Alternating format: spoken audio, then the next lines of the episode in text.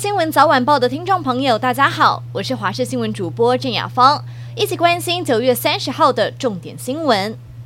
杭州亚运，台湾健儿又传回好消息，在女子滑轮溜冰一万公尺的淘汰赛，施佩瑜和杨和珍为台湾金包银，收下一面金牌，还有一面银牌。十八岁的施佩瑜亚运初登场就一鸣惊人，比赛后段狂追，最终拿下二十一分，逆转摘金。至于生涯最后一次参加亚运的杨和珍，在台湾是非常具有代表性的滑轮溜冰选手。他最后是以得分十八分收下银牌。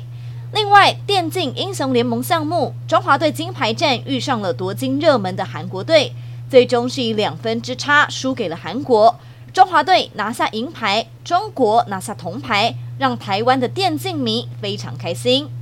中秋连续假期的第二天，国道开始出现车潮。高工局预估，国五南向南港至头城路段白天时段会有车多情形；国五北向宜兰至平林路段的车潮会持续到半夜。而除了交通之外，烤肉的食安也要留意。高雄有消费者到好事多买美国顶级牛梅花薄肉片准备烤肉，没想到打开后却闻到了臭味，发现肉疑似发霉，卫生局也派人前往稽查。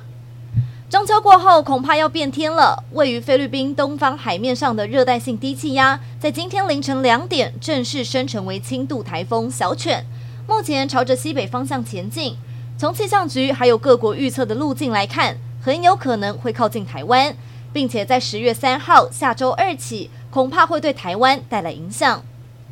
中国的中秋加上十一长假，一共有八天的连休。因为是疫情解封之后第一个国庆假期，民众终于可以不受限制外出，各大景点也开始积极的招揽游客。官方估计，全中国出游人次可能高达二十点五亿，但这也导致了各地高速公路都塞爆，车子从白天塞到黑夜，民众实在受不了，有的直接下车散步，甚至有人自备电锅在路上煮饭来吃。美国纽约市二十九号受到热带风暴侵袭，降下了惊人的雨量，导致排水系统不堪负荷，有多处街道淹水，各地区传来车辆受困的情形。除此之外，也有地铁站积水，甚至出现瀑布的景象。而铁路系统则是被迫暂停，机场运作也受到影响。目前，纽约州长已经宣布纽约市进入了紧急状态，但雨势可能还会继续。官方示警，千万不能掉以轻心。以上就是这一节的新闻内容，非常感谢您的收听，我们下次再会。